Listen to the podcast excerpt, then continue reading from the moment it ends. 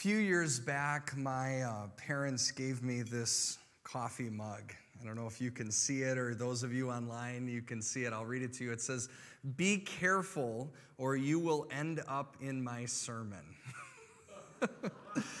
and now that I'm thinking about it, I, I think actually they bought this coffee mug for you.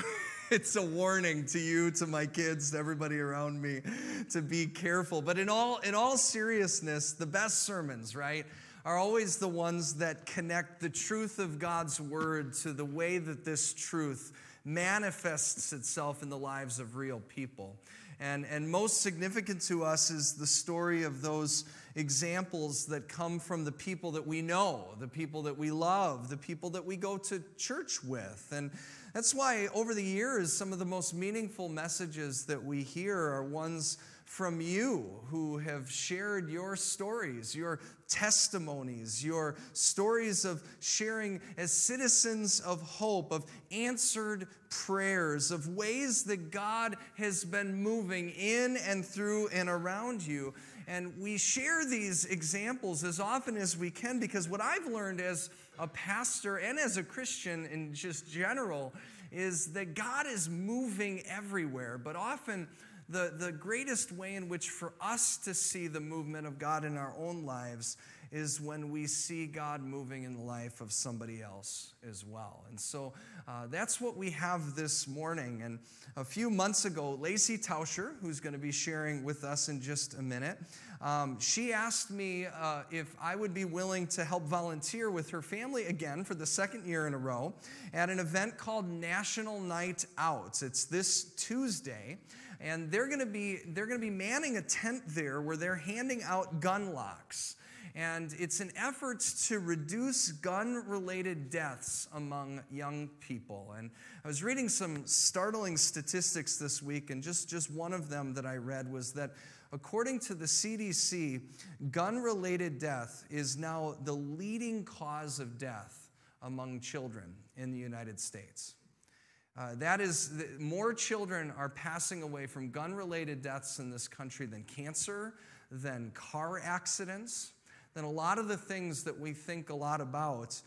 Gun related deaths are the worst right now. And so when Lacey asked me if I would be willing to volunteer, I said, absolutely. And then I asked her, I said, Would you be willing to share in church on Sunday the story of how God has led you to serve in this way? And I asked because I know part of the story because it started back a year ago on May 24th, 2022. Now, you might not remember that actual date, but I'm sure you remember what happened on that day. It was the day of the deadliest school shooting to take place at a public school in Texas in the small town of Uvalde, where 19 children and two adults tragically lost their lives, as well as the assailant, and 17 others were injured. Now, you probably don't remember the actual date because I don't have to tell you how alarmingly commonplace these stories have become. There have been so many shootings since then, and with every one, it seems to be quickly drowned out with thoughts and prayers that quickly diverge to political and ideological noise. But for some reason, May 24th was different for Lacey and her husband Pat. They have four children of their own. And they couldn't shake the fear. Uh, not just this being possible in their own community, in their own school, but this call that they needed to do something about it. And what I later shared with them is that I believe that the reason that they couldn't let this go is because God had placed inside of them what I would call a holy discontent. It's a word that's been used a number of times, and one of the ways it's described is by St. Augustine. He said this about God He said, You have made us for yourself, and our hearts are restless until they find their rest in you. Now, often I think of these words when I'm feeling worried or anxious because it reminds me that Jesus invites us to find our rest in Him. And that's true. Just read Matthew 11. But sometimes our restlessness isn't due to worry or stress. Sometimes we're restless because of a holy discontent. Now, to be discontent, by definition, is to be dissatisfied with something that you know isn't right. And what makes it holy is that it's something that isn't right with God. It breaks our hearts because deep down we know that it's something that breaks God's heart.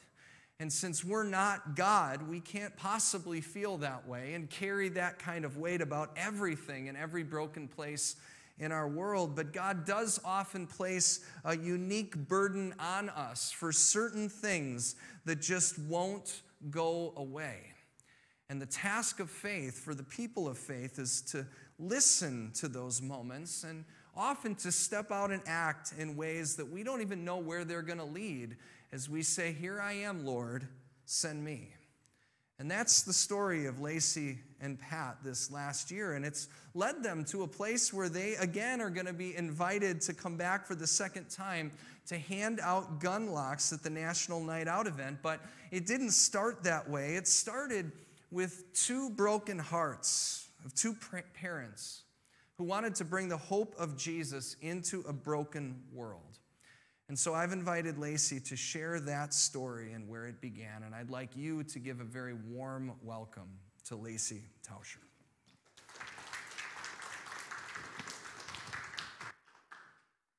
Hello, everybody. Uh, again, my name is Lacey Tauscher, and I've been attending St. John's for about five years now with my husband Patrick and our four kids.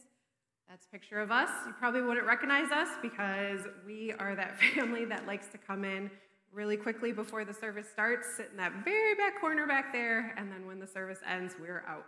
So much so that when Pastor Tom makes it to the staircase, we've already been gone. So if you don't recognize us, that's who we are. So you can imagine when Pastor Tom asked me to come up here and speak to you, my first response was, uh, no, thank you, because I like to stay in my back corner of the church, and I like it because it's safe there. Um, I want to share, share, a quick story about how we came to St. John's. I think it, it was very unique. Um, we actually moved to Elkhorn probably about five, six years ago, and we live out by Sunset Park over by the baseball fields. And we were out in our backyard one day. We were in a place where we were really trying to find a church. Uh, we had gone to multiple churches, couldn't find one that aligned with how we wanted to live our life in faith. And so we were in our backyard and we heard worship music. And we're like, oh, wow. And so we are dancing with the kids. And I was like, where's this coming from? And who is this? So looked it up online and found that it was St. John's and they were playing at Sunset Pool. And the cool part about this story is, is when I was writing this down, I even said to my husband, I'm like, have we ever heard music where you could distinguish what song was playing or even who was playing? And we have never. So I'd like to think that St. John's and God and the angels were literally calling us to be here, and this is where it's brought me to this moment right now. So I thank you for listening to me today. I'm very nervous, so please go easy on me. Uh, Pastor Tom, he had spoke about Uvalde, and really what happened that day has created where I am right now, and it's this is what I'm going to talk about today, transpired from that. Um, all tragedies, no matter where they are or who they're with, they're devastating and heart wrenching.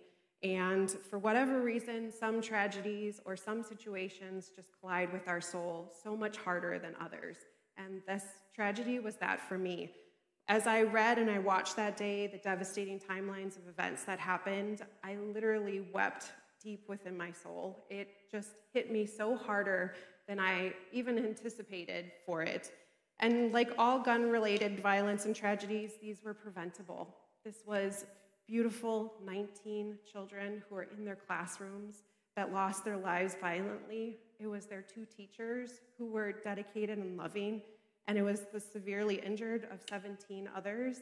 And it even goes beyond that, right? It's not just those stats, it goes beyond that into it's their parents and their families now that have to live without these children and these loved ones in their lives. It's the students and staff that day that went through horrific things that now have to live with these traumas and face a life completely changed by what happened.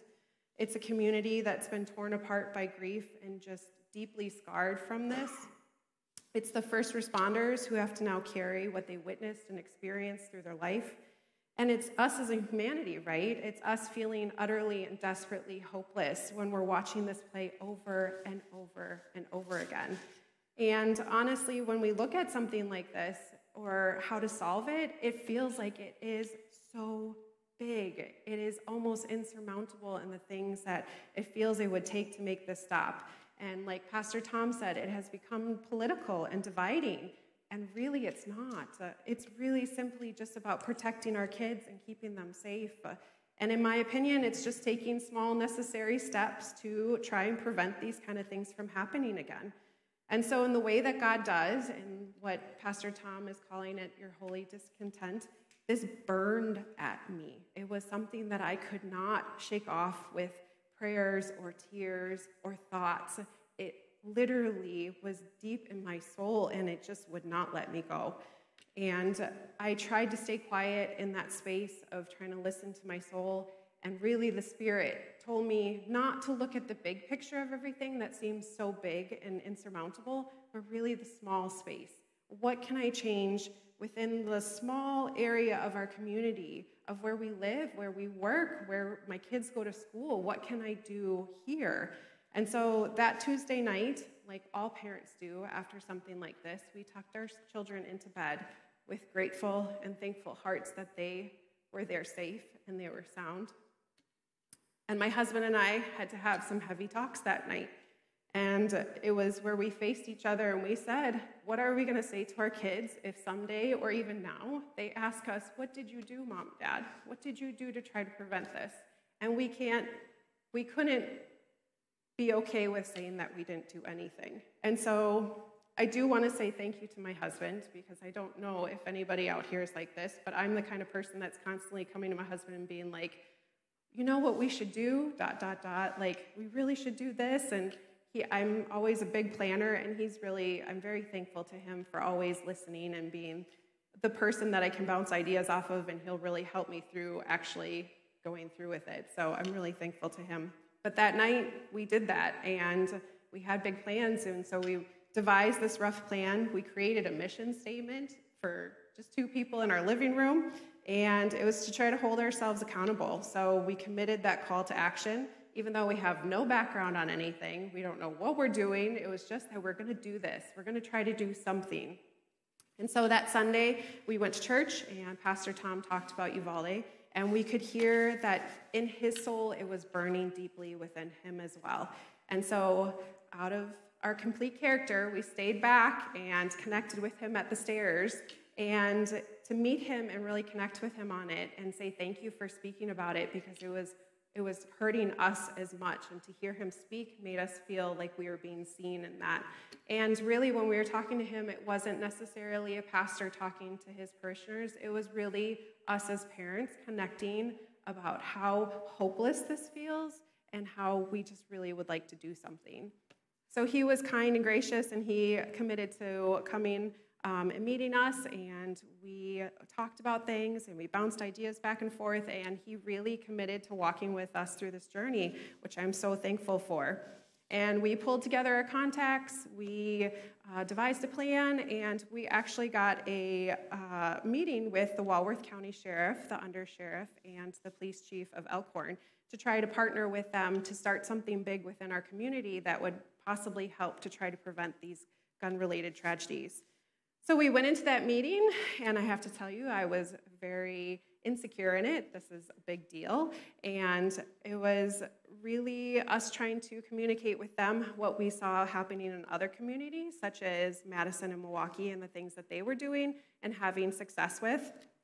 They shared their ideas and their lived experiences and what they felt would help in locally and what in our area. And ultimately, they felt it was not necessarily a big new thing, but something that we have here already that we just need to, it's been underutilized and we need to do more of. So we talked about mental health and how to get resources to people. And ultimately, they offered us a space at National Night Out to give out gun locks. Um, so when I left that meeting, though, I'll be honest, I really felt defeated. I felt like, oh, just you know, a table at National Night Out. It didn't feel big enough to accomplish what it was that we had these big grand plans for. Um, but Pastor Tom, ever the encourager and counselor, helped me work through that. And, you know, after he encouraged us, we agreed, okay, we'll do this, we'll go to National Night Out. So we prepared again, we planned again, we did research, we read books, uh, we received 80 gun locks from the sheriff's office to hand out. And then we bought 1,600 glow sticks, because if you've been to National Night Out, you know that you have to give away lots of free stuff. So we did 1,600 glow sticks, and each of our kids helped us attach each one to each glow stick a little card that had information on where to get help if you're experiencing a mental or emotional crisis, which is text or call 988. Uh, that's 24 7 uh, resource in case anybody needs that. We also cut up flyers to hand out on the P3 tip line, which is installed on all the area high schools' uh, electronics. This is a way for kids or adults to safely and anonymously report crimes or concerning behaviors of peers to local law enforcement.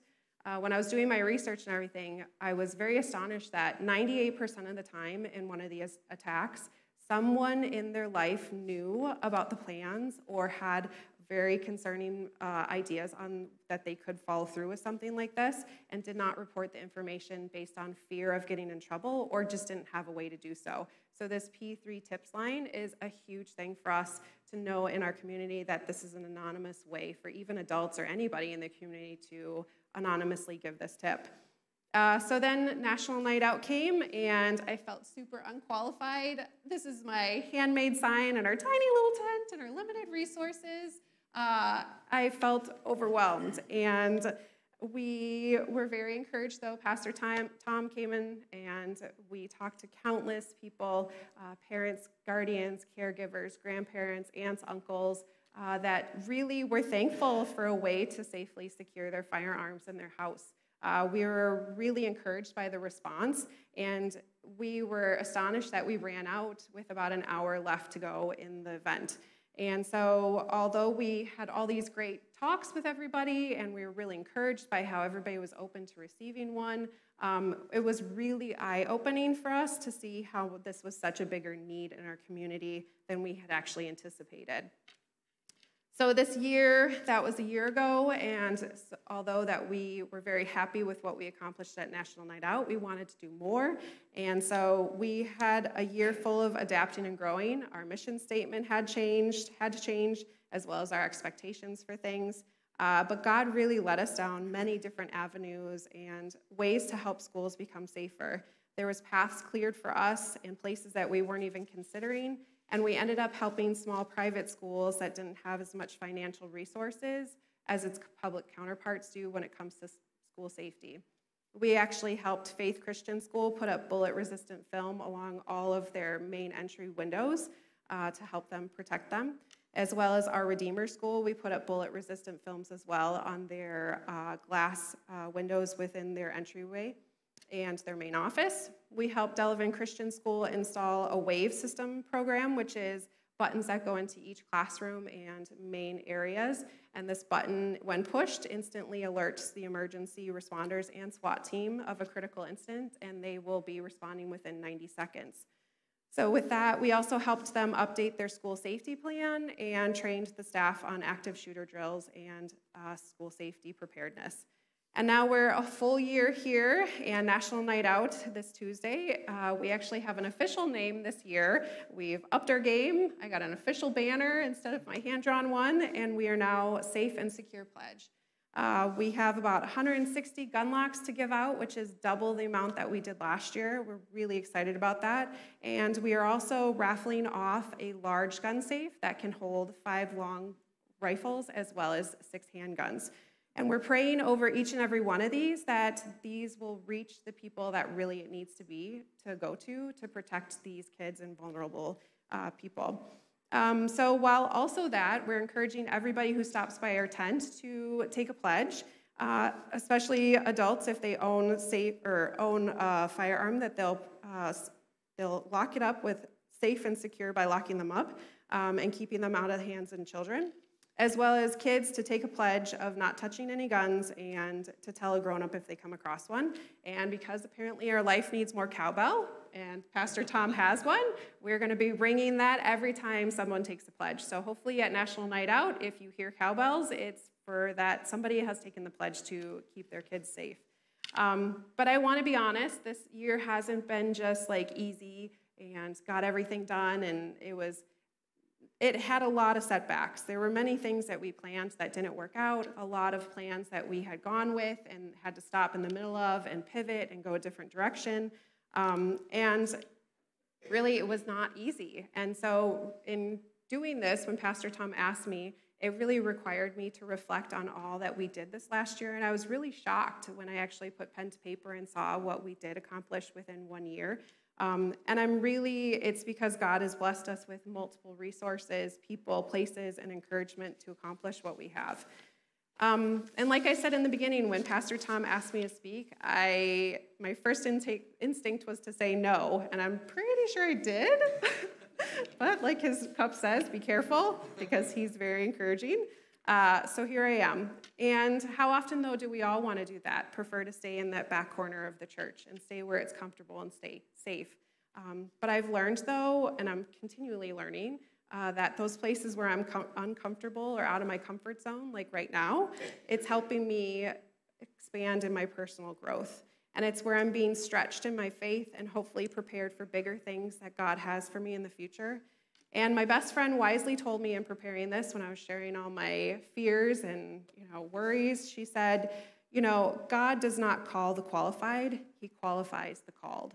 And I really hope and I pray that he forever qualifies me. I hope that he will continue to take my soul and continue to make it burn in those things that I see and that I will step forward and actually do something so, when I'm speaking here today, it's really not for you to hear what I've accomplished, but really, truly, I just hope that it would inspire you to hear that call or your soul or your spirit's discontent, and that it will encourage you to know that even if you feel underqualified, or even if you've got a handmade sign and a tiny little tent, that you can take those small steps. You, in whatever situation it is that you're feeling it, you can do it. And because I guarantee you, each and every one of you, He wants to qualify you.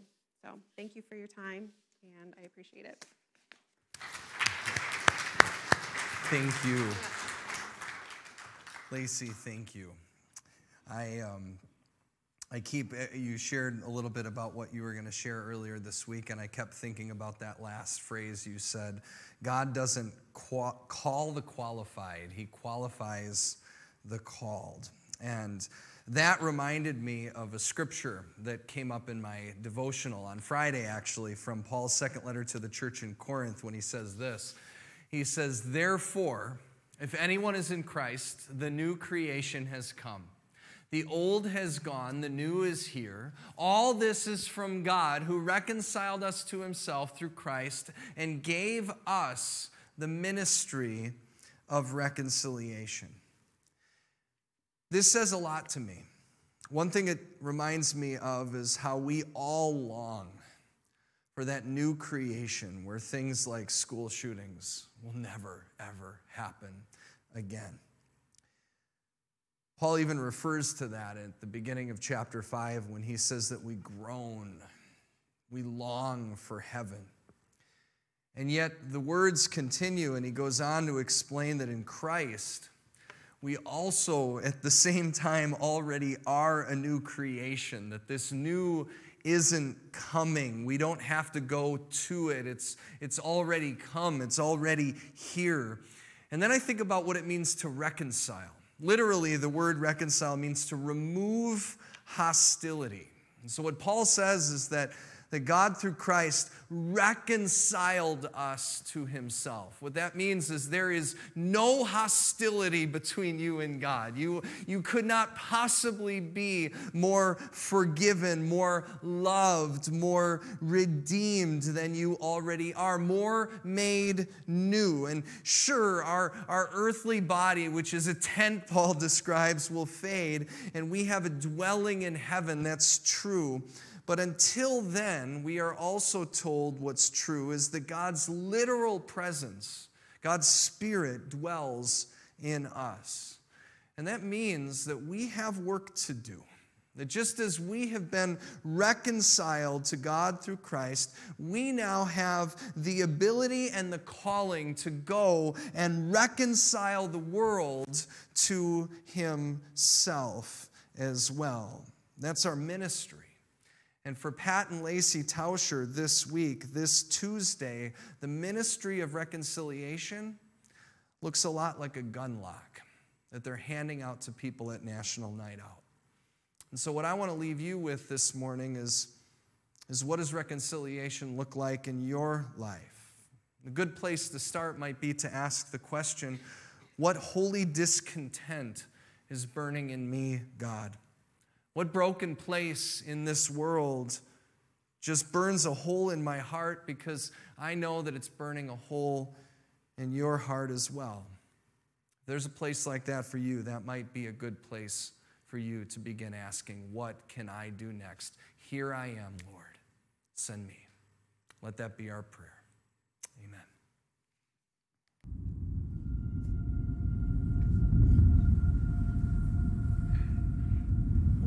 Our Father in heaven, hallowed be your name. Your kingdom come, your will be done, on earth as it is in heaven. Give us this day our daily bread, and forgive us our debts as we also have forgiven our debtors. And lead us not into temptation, but deliver us from evil.